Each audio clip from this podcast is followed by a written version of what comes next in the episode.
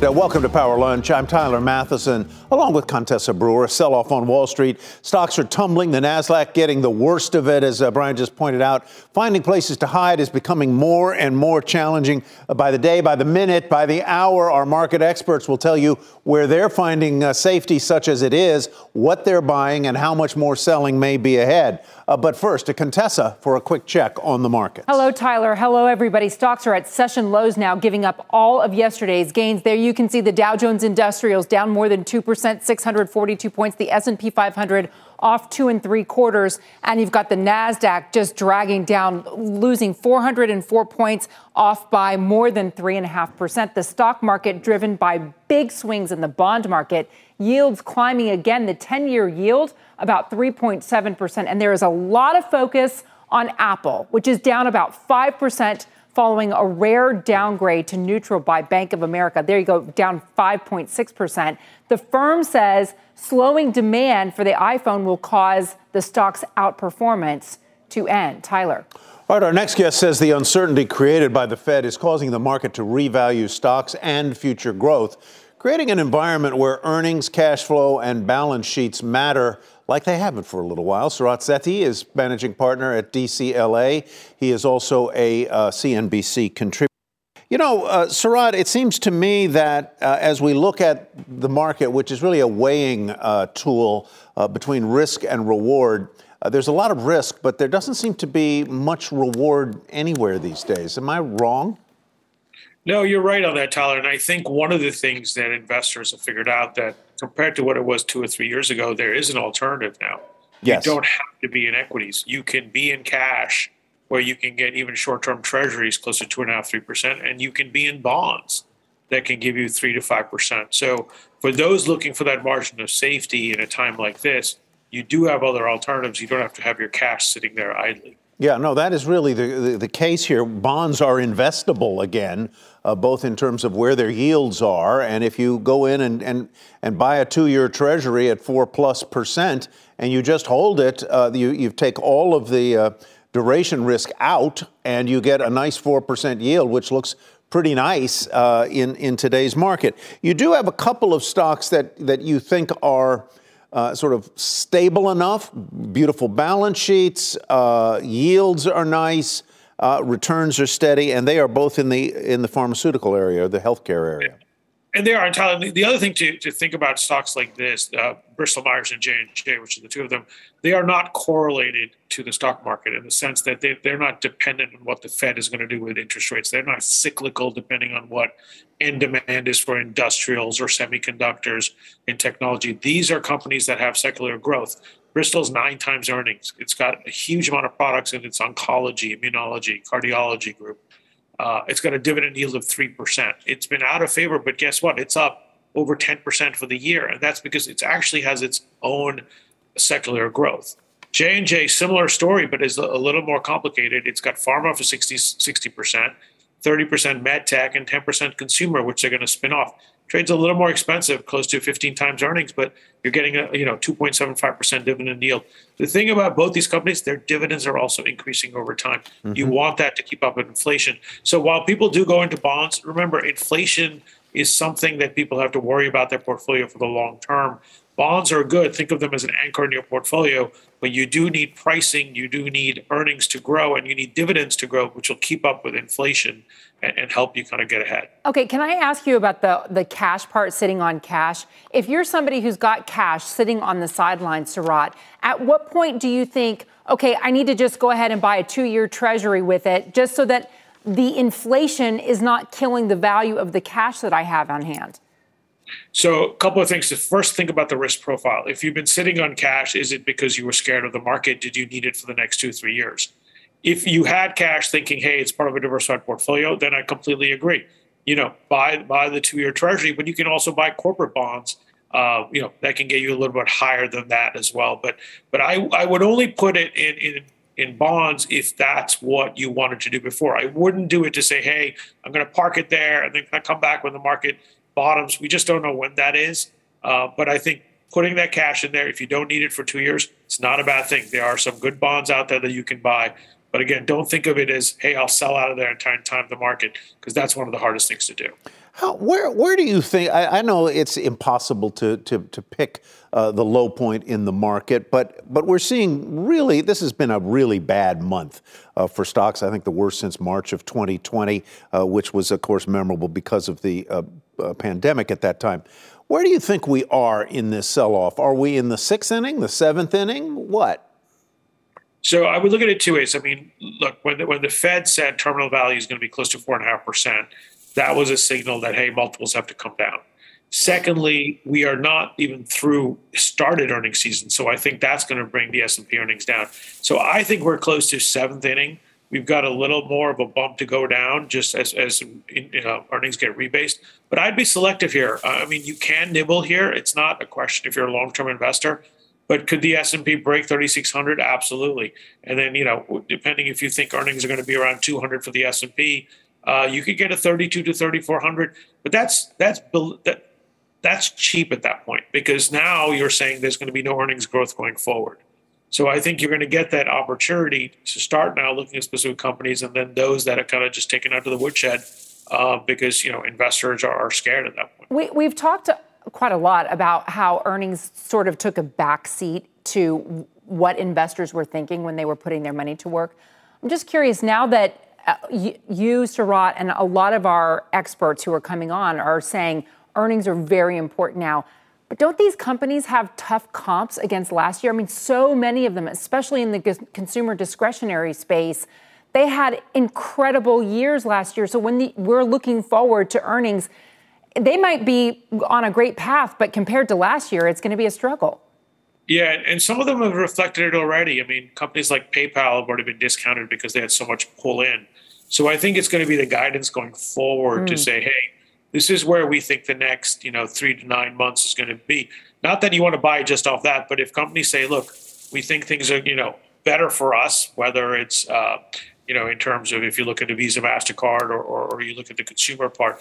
But I do think, you know, there are no short term catalysts that are going to make this market go forward. It's only when the market looks ahead 12 months and says we're through the storm.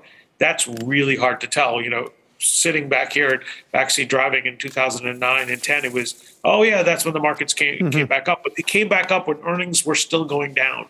So we don't know when that trough is going to be. So you just have to be selective and patient. And, and again, be diversified because if you're going to try and time it and go all in, it you, you could go another 10, 15% down. There, there's no kind of button that says we're going to stop here. Sarat, thank you for bringing us some uh, perspective here. You've got the Dow Jones Industrials off about 618 points right now, and across the board, we're seeing um, the markets at their session lows. Volatility is not just hitting the stock market, though, but also what is normally a very sedate U.S. Treasury market. For more on what this signals, Rick Santelli is with PIMCO's Jerome Schneider, who manages one of the largest actively managed ETFs. Hi, Rick. Thank you, Contessa. Yes, I'd like to welcome Jerome Schneider from PIMCO. Jerome, Contessa just said something that I, I want to throw back at you, especially nowadays. You know, the volatility in the marketplace, and hear the noise in the background, is ramped up a bit. But I certainly wouldn't think that the Treasury market is necessarily a boring market. I think it's the same market. It's just something has changed. What do you think has changed? Yeah, fundamentally, what we're seeing is a higher cost of capital in the marketplace transition uh, uh, transitory mechanisms which really help to allocate risk throughout the market have fundamentally gone to a higher cost of capital, meaning bid offers are wider, functional markets are a little bit wider, and intermediaries want to make more on their capital. So what we're really witnessing is a recalibration from the low rate regimes we've witnessed for the past 10 to 20 years into a more normalized one, maybe one that we're familiar with in the 1980s and early 1990s as a result. More. It's the great reset, and what you're pointing out doesn't mean the market's broken. It doesn't mean the market's flawed. It just means under the current conditions, big ranges are necessary. Well, and investors have to adapt to it. And so they're going to think about it in terms of volatility in their portfolios, having longer holding periods, maybe even have, have a higher cash amounts in their portfolios. But fundamentally, from a transactional point of view, when you think about the world of liquidity and transactions,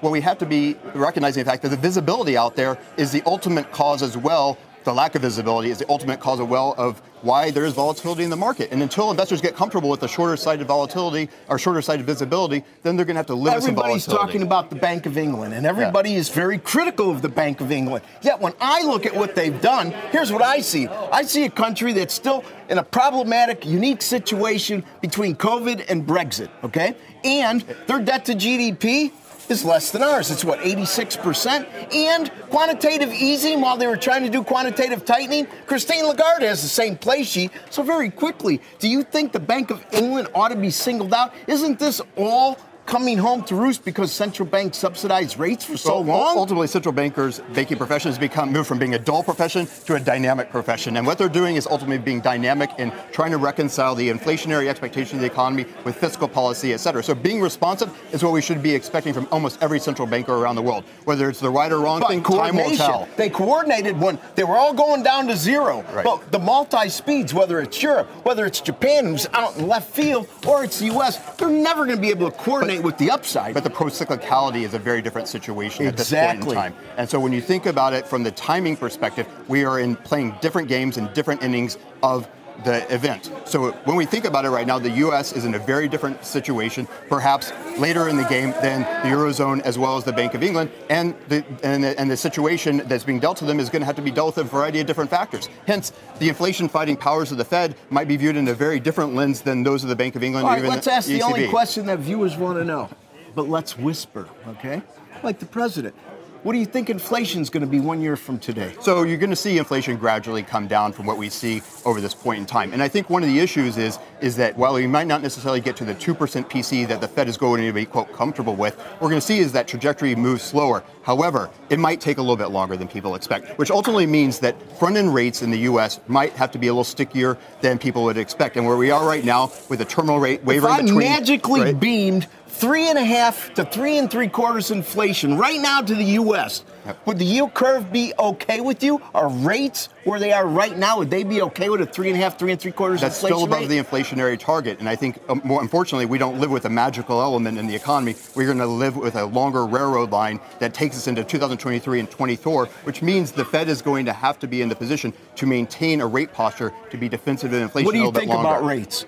So ultimately, the front end of rates is where, where we want to be focusing on right now, primarily because the terminal rate is fairly priced in the vicinity of four and a half to four and three quarters percent right now. We see the volatility on an intraday basis, but don't worry about that. The precision exactly where you're seeing in the two-year note, even the short end of the yield curve, is irrelevant at this point in time because what we have found is the massive recalibration that you alluded to has also happened in the rate markets. So cash being defensive at those rate levels, even being more agnostic about where the Fed is going to be in the short term, the precision is less meaningful than looking at the you overall like carry. T-bills. Well, like T-bills, like front-end bonds, and more importantly, diversification within those realms. Because the visibility, once again, over the next one to two years, might be clouded by internal or external events that may not necessarily be smooth. And so okay. investors want those degrees of freedom. Do you think the Fed ought to pay more attention to global issues? Two months ago, two months ago, I pointed out how the gilt started to move quickly about how a energy-induced recession was obviously on the way. Is the Fed sticking it too close to the vest at home? Should they pay more attention? Your final thoughts. Well, you ultimately have to look at what the Fed mandates is, and focusing on the global economy is important,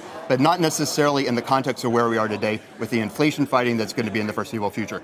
Jerome Powell made it clear in his last press conference that he wants to be focusing on the inflation metric until they actually see some signs of weakness in other parts of the economy. And that might be for the next couple of quarters. So, unfortunately, Volatility is going to remain here to stay, and investors need to find a home to be safe. That's the front end of the yield curve. Jerome, it's always nice to talk to somebody that can talk faster than me. Thank you for joining me in Chicago. Contessa, back to you. You know what? That was very self-aware of you, Rick. I, it's true. You're a fast talker, but you know what? Sometimes you got to get a lot of information in in a very little bit of time. And Rick Santelli, Santelli is download. Yeah, man. absolutely. Lots of megabits per second. Coming up, stocks sell-off, sentiment tied to emerging markets hits a record new low, and there's new research on which nations are at risk potentially defaulting.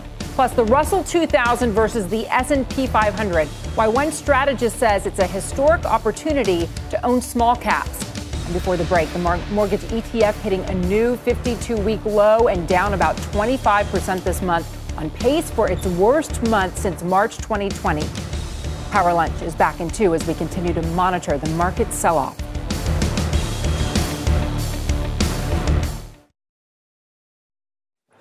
All right, the rapid rise in rates and the dollar, along with high inflation, causing collateral damage in emerging market countries, making life tough there. A number of uh, emerging market ETFs, 52 week lows. There you see some of them, a selection of them. Seema Modi has new reporting on which countries are most at risk in the EM world and potentially may need financial support. Seema. Tyler, that's right. We know higher rates were coming, but Goldman's top emerging market strategist says the speed at which rates have risen in the U.S., that's put more pressure on emerging markets. Uh, they also yield about 8 to 9%. That makes that yield less attractive when you have the 10-year treasury yield at around 4%. Goldman Sachs highlighting the countries at most risk, pointing to Egypt and Ghana that are currently engaged in discussions with the IMF Pakistan also attempting to avoid a default, which has already occurred in countries like Sri Lanka and Russia this year. Capital economics also pointing to Turkey and Chile, two countries sitting on high levels of dollar denominated debt. Now, as these challenges escalate, an HSBC survey revealing investor sentiment surrounding emerging markets has hit a record low. Institutional investors in total managing $460 billion in, in dollars in assets management said they're trimming positions across regions except for equities. They prefer Latin America for now, specifically Brazil. Worth noting, Brazil has outperformed the broader emerging market ETF. That country, its citizens there head to elections this Sunday. Even if you don't have exposure, Tyler, to these stocks overseas, it still affects your portfolio. According to IMF, emerging markets now make up about 58% of global GDP. So when they slow down, the rest of the world feels it. Well, the, but the, the, Brazilian election, I mean, so people like Brazil. Um, there is a possibility of unrest in Brazil after this election. A lot of emerging markets, including Brazil, because of food inflation, Tyler, you've seen more concerns around uh, the prospect of riots or protests uh, as as food inflation nears a 10-year high in countries like Brazil. That that really hits consumers on the ground, and that's certainly been uh, a key agenda item going into this election this Sunday. Well, we will talk a little more about Brazil, I'm sure, here with the uh, next guest, whom Contessa will introduce. Meantime, Seema, thank you very much. So, we, we really want to dive into how you trade emerging markets given the global uncertainty. Our next guest has some names to buy as well as some to avoid. David Riedel is president of Riedel Research. Normally, we like to start our interviews with a big, broad view, but because we were just talking about Brazil, David, what's your take on Brazil? Do you think that this is a good time to invest?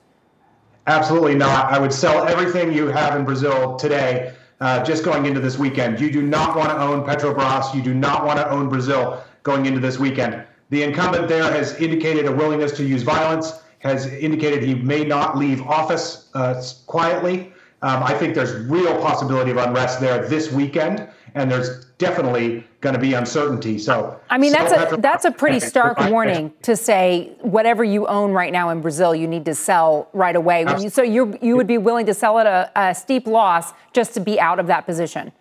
You have to be out. You're going to be down. You could be down 10, 15 percent in the beginning days of next week. You can buy it back next Wednesday if you choose but sell it today. We've got the EEM down 28% year to date, down 13% over three months. We've been through a little of this. Uh, the issues that are facing international markets and, and especially emerging markets.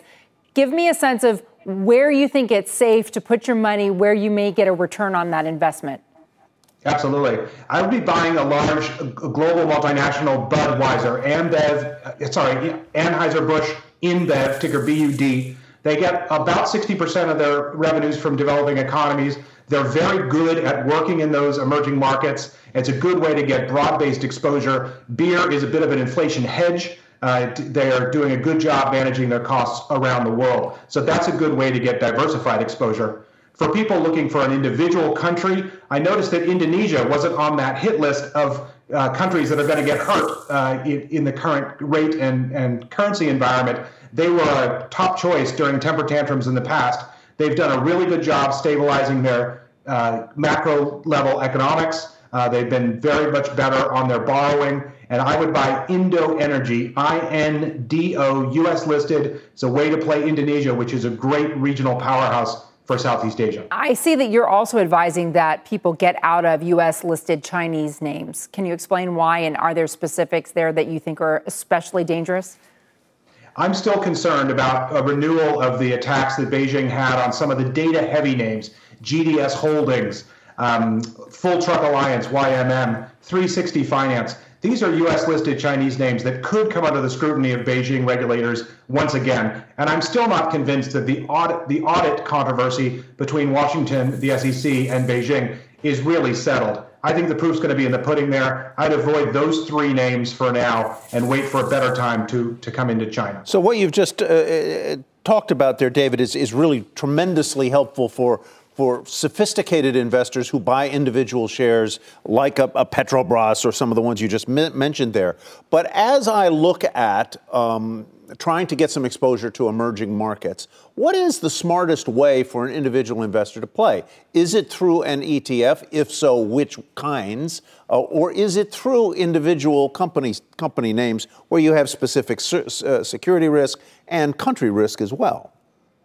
Those are great questions. I think the the recommendation on Anheuser-Busch InBev BUD uh, answers some of those questions for you. You've got strong corporate governance. You've got a U.S. dollar denominated uh, mm-hmm. company uh, that's benefiting from some of those things, and you've got pretty broad-based exposure that sort of serves like a, as, a, as a mutual fund in a way uh, to many different markets around the world. Also, if you don't want to go into Indone- Indonesian individual names, though you can buy them in the U.S., it's quite simple. You can buy the ETF, EIDO. It's up 2% year to date, a significant outperformer of uh, broader based weakness in emerging markets. Very interesting uh, discussion, David. Really on point. We really appreciate it. I, I, personally have found that beer is a good hedge against many things. and David as a brewer, I concur. You're a brewer, yes. that's right. David, thank you so much. Really insightful. We thank you.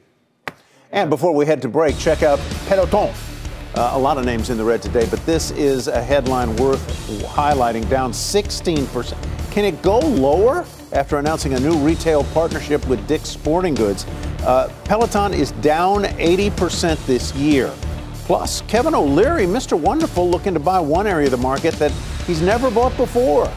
He joins us with a look at what it is a shark at work. The Dow near the lows once again. We're back in two. Look at the Dow. It is off, what is it, 660 some points. We'll be right back.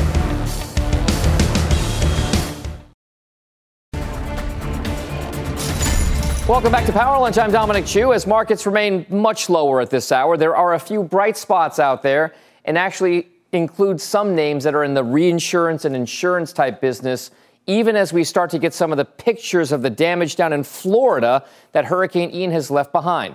We're talking about names like Everest Reinsurance, also W.R. Berkley, Chubb, Travelers, all in positive territory right now, as you can see, despite having some of the highest catastrophe exposed lines in Ian's path. Of course, it will likely be weeks before we understand the full impact of Ian on Florida and other states.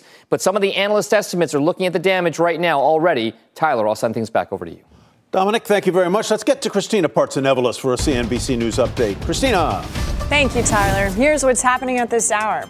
We actually have some new video of the severe damage from Hurricane Ian right now. Sanibel Island cut off from nearby Fort Myers after roads were washed away on the island itself. You have some buildings that collapsed as well. Others were piled into heaps of debris, and you're seeing a, a, car right now. Ian's winds are back up to 70 miles per hour as it gains strength across the Atlantic and is expected to come back ashore as a hurricane in South Carolina tomorrow. The Senate is voting on a spending bill to keep the federal government from shutting down tomorrow. The bill is expected to pass and then get approved by the House before being signed by President Biden. The U.S. has imposed fresh sanctions on Iranian oil exports. The move comes as talks have broken down over reviving a pact to limit Iranian nuclear weapon development. And switching gears completely, another music mega deal. Phil Collins and his Genesis bandmates are selling their music rights in a deal reportedly worth more than $300 million. The buyers say they will seek to reintroduce the catalog of 80s hits to younger generations. Just another day in paradise. Back to you guys. well done. And she didn't sing it, so the lawyers won't get all up in arms over no, how much money we're going to have to pay for the license. I've had this experience. You see, I can tell. Ahead on Power Lunch, whether it's big tech, momentum stocks, housing, financials, retail, just every corner of the equity market is struggling today. Our next guest says if you're looking for opportunity, now might be the time to bet on small caps. She joins us next.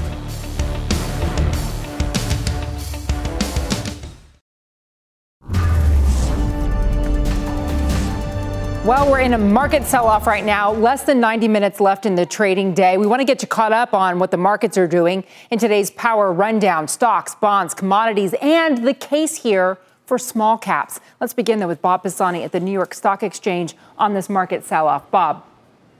You know, Contessa, we're just off of the lows, but it doesn't matter. We're down 100 points. So just take a look at the uh, two days here. We've given up all the gains we had yesterday.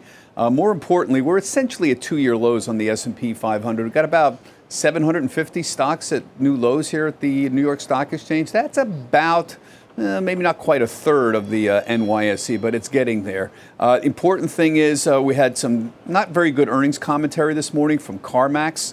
Uh, so if you take a look, all the autos are down right now. Uh, higher rates they're talking about, uh, higher prices, and that means affordability problems. That's not a typo, down 23%. GM's down, Ford's down. All the part makers, uh, Borg Warner's at a new low, Aptiva also at a new 52-week low.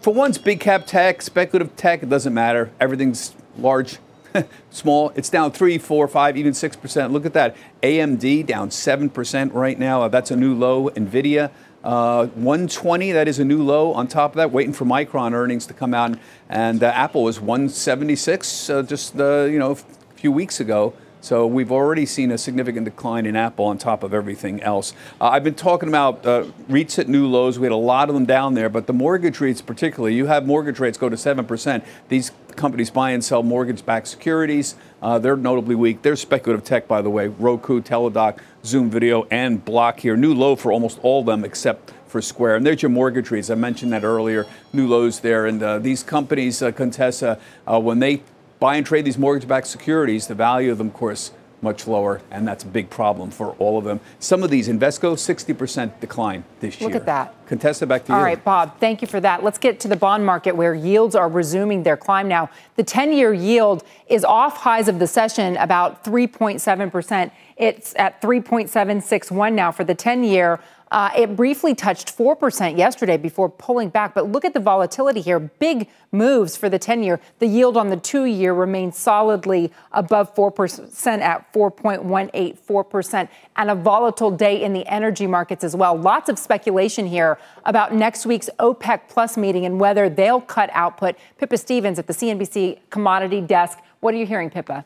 That's right, Contessa. A lot of chatter about what might happen at that meeting next week.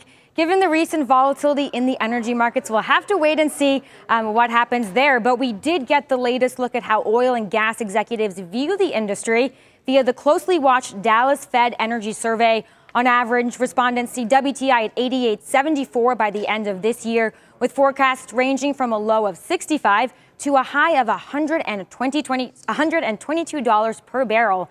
Executives pointed to a number of challenges facing the industry, including inflation and supply chain issues, as well as criticisms from the Biden administration. Let's check on prices here. WTI down nine tenths of a percent at 81.48. Brent crude at 88.83 for a loss of half of 1%. And we're continuing to follow the latest from the Nord Stream pipeline leaks. The operator saying just now that it will begin assessing the damages as soon as it receives the necessary permits. The company adding that it's not possible to predict the time frame for restoration until the initial damage assessment is complete. Contessa? All right, Pippa Stevens, thank you for that. Despite the recession risks, our next guest says this is now a historic opportunity to own small caps. Here to make her case is Jill Carey Hall of Bank of America Securities. Jill, it's great to see you let's just tell the audience and admit how and our conversation began. We were on a plane together, and you said to me, normally in times of uncertainty and volatility, people run from small caps. Explain why you think that might be a bad move. Yeah, good to see you, and thanks for having me. I, I think, as, as you say, no, normally small caps are not the size segment you want to own. If you're in a downturn going into a potential recession our economists are looking for a mild recession next year. Um, but but i think today there's some fundamental differences in the backdrop and i think importantly small caps have been pricing in a lot of the risks already. Um, so you know when you look at the the forward pe multiple of the russell 2000 it's it's trading at you know around 11 12 times recessionary lows. It's the only size segment within the market um, equity market that's you know very cheap versus history right now. Um, you know, large cap multiples have come down cl- more to in line with average, but they're still not historically cheap. Um, and and you know, when you look at that relative multiple of small versus large caps, trading almost the lowest levels we've ever seen outside of briefly during during the tech bubble. So I think you know small caps are pricing in a lot of the the recession risks already. The the equity risk premium of small caps, uh, when you look at the Russell 2000, is at record highs, whereas for the S&P 500, it hasn't risen as much as it typically does, even in a mild recession. So you know, especially for investors with longer time horizons, this looks like a, a really great opportunity to, to own small caps, overweight small caps relative to large, and that was really what we saw during the um, the early 2000s after the valuations were last time uh, this cheap. That was a, a great decade to own small over large. And do, and do you think now is the time to get in, or are you willing to go in and deploy uh, cash right now in small caps? Well, I think you know there's there's obviously risk that the market remains volatile near term. You know the the consensus economic forecasts have not really been fully baking in. Um, you know what we're expecting, which is a mild recession next year. We think earnings forecasts still have room to come down. Um, although at this point, you know again, small even small cap earnings um, have been more quickly adjusting to to reflect that that expectation than than large cap earnings have, which have remained much much stickier. And and I think you know we, we could see further volatility near term, um, but but we actually think there could be more downside risk to, to large caps than to small caps. You know, once the markets bottom out, typically early early cycle environments tend to be the the best phase for small mm-hmm. caps. Um, but I think there's there's still fundamental reasons that that small caps could hold up well in this current backdrop as well. We've we've seen capex um, spending and capex guidance by corporates hold up really well, um, even in the most recent earnings season. And and small caps tend to, to benefit from capex cycles in the US more so than large caps. They should benefit from reshoring of US manufacturing. Um, and and the the the guidance uh, for for small for small caps has has held up, you know, during the most recent mm-hmm. earnings season. So certainly room for for further cuts to estimates, but but we think that small caps have been, you know, pricing in let these me, risks a let lot me more. jump in with a with a sort of final question here, Jill. You know, we don't see as many small cap managers as we do large cap uh, stock folks here on CNBC, but a lot of your brothers and sisters in your business say what's really important right now are strong balance sheets and, and reliable, if not growing dividends. And I, I want you to talk about that within the context of small cap shares. I, I, I'm guessing that some of the, a greater percentage of them do not have fortress balance sheets uh, than some big cap sto- uh, stocks. Not to say that big cap stocks are immune to that problem. And I'm guessing that they're less inclined to pay plump dividends, right or wrong?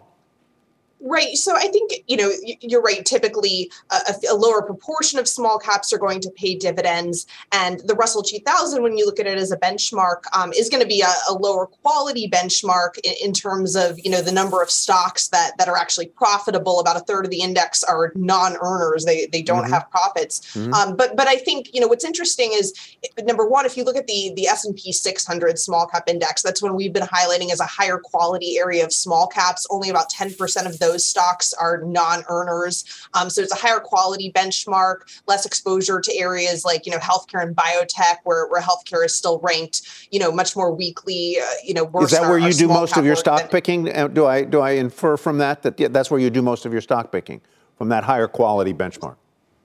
Yeah, we, we, we do like quality as a theme overall within small caps. Um, I, I think, you know, w- within small caps, we would focus on quality stocks with strong free cash flow. Um, interestingly, the S&P 600 dividend yield has been been trending above the S&P 500 dividend yield. So, and, and dividend paying stocks within small caps have been rewarded um, this year. Oh, no. So even wow. within small caps, there's, a, you know, been a big performance dispersion between dividend payers and non-dividend payers. You don't always think about owning small caps for dividends, but, but I think right now that's a theme that's that's going to work. So overall, well, that's interesting. You know, that, that's a benchmark. So the S and P 600 has a higher dividend yield than the 500, than the S and P 500.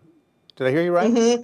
Yeah. Boy, interestingly, uh, you know, and and uh, you once again, uh, you told me something I didn't know. Uh, it's not that that's a really high bar, Jill, but but but feel good that you you educated me on that, Jill Carey Hall. We appreciate it.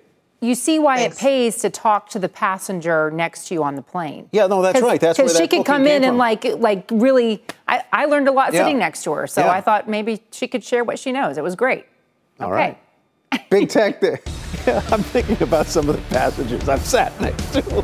I don't really want to talk to them. All right, big tech, uh, the real laggard amid this market turmoil. The Nasdaq sinking about four percent.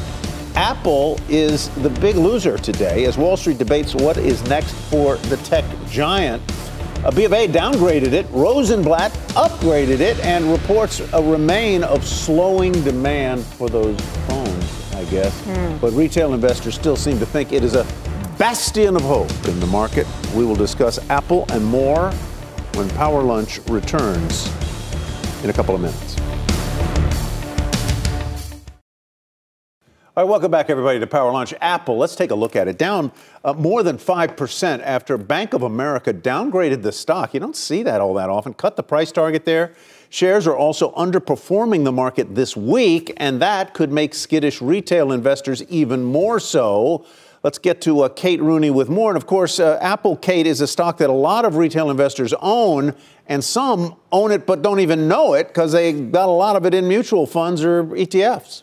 You're so right, Tyler. And the average retail investor right now is heavily indexed to Apple. So any more pain in that name could really add to an already tough year for most investors and increases the chance that they'll throw in the towel altogether and sell. According to Vanda Research, the iPhone maker accounts for about 20% of those investor holdings. It's by far the most widely held stock out there ahead of Tesla. And Vanda calls it a last bastion of hope for retail. This group has been relatively resilient and buying the dip lately. That is slowing down a little bit this week, which Vanda says is a sign of deteriorating confidence in the market's ability to rebound. You can see retail buying had been pretty steady since June, but a drop off started on Monday. This is a very important group to watch. Some analysts say that retail investors have been the ones, quote, cushioning the market in recent weeks.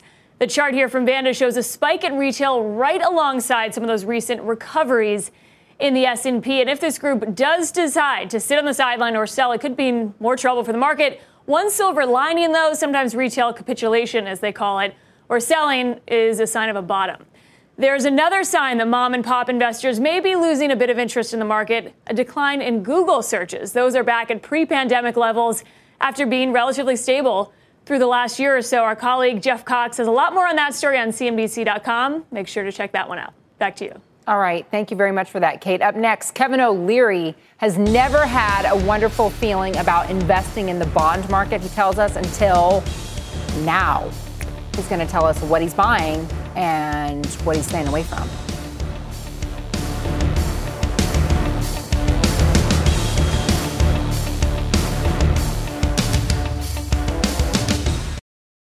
Welcome back to Power Lunch, everybody. Another down day on Wall Street as stocks lose all of yesterday's big gains. Our next guest says he's buying one investment that he's never bought before.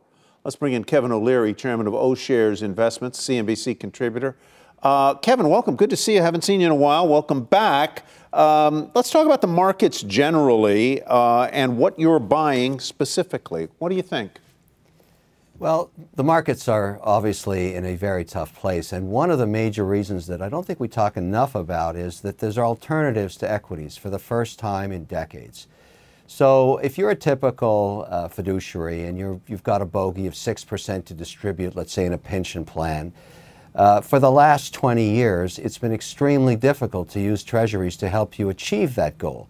And so, generally speaking, people put less weighting into fixed income, particularly risk free risk income, in a, in a two year treasury, which was under 50 basis points for a long time. That's not the case today. And for the first time in the last couple of months, I, like many others, have started to tiptoe through the tulips back into what I did decades ago corporate credit, single, double, triple B, bonds again, even two years, because frankly, preservation is my mandate. Performance is important, but preservation is the primary mandate. And right now, 400 basis points plus change looks pretty good for the next 24 months, given the uncertainty on the Fed's decisions coming up and how and how deep and how long the recession will be. And so that is part of the reason today you see these dramatic sell-offs because people just like me are spending up to 40% of their day like I did looking at bonds. It's been so long. Yeah, no, it has been really long. Let me go out on a little bit of a tangent. I know you were aware that we had our Delivering Alpha conference yesterday, and the tangent is this: uh, quite a few of the investors there were talking about um, eventual, maybe not immediate, but eventual huge opportunities in distressed debt, which is a whole other vector. Uh, than what we're talking about here about capturing a 4.1, 4.2% in a treasury. What do you think? Yes, eventually, not yet. Yeah. We haven't seen those spreads blow out enough yet.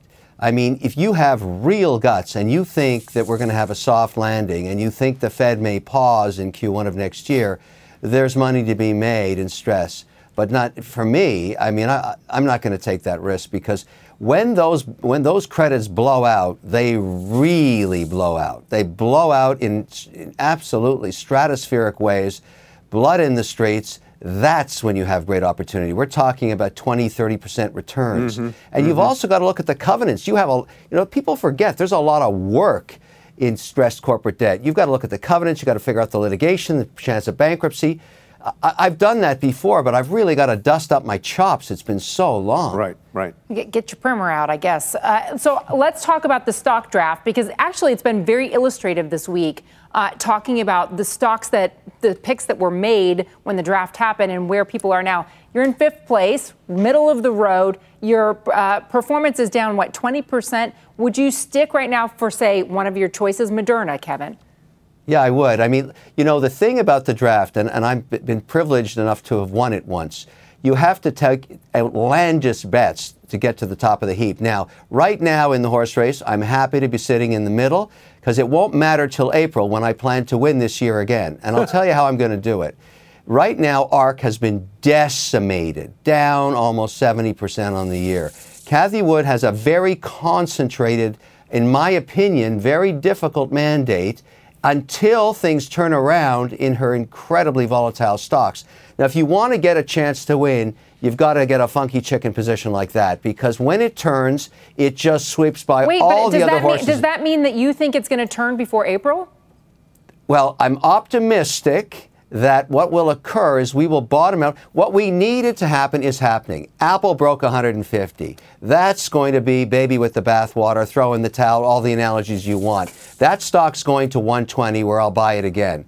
It's going to be brutal. Grown men are going to weep in the streets because that is the most indexed stock in the world. Everybody owns it, as you just detailed in the former yeah. piece. And so do I. Everybody owns Apple. But now it's broken that 150 support, and it did it really concisely and it's going to go south. And so when that occurs, that we need something like that to bottom tech, and that's the granddaddy yeah. consumer slash tech stock. So right. that'll so the, be a good thing. So the producers then I hope it th- correcting me, the stock draft ends in February, not April. So hopefully all of this turns even then sooner. All, then if that's true, all yeah. bets are off. All right, Kevin O'Leary, thank you for joining us. Appreciate it, Mr. Wonderful. Thank you. Take care. Bye bye. Up next, the NASDAQ down close to 4% right now. It's off 10% this month alone. We're going to take a look at some of the names getting hit Whoa, hardest man. ahead. Look at the NASDAQ off 4, well, almost 4%. Power lunch back in two.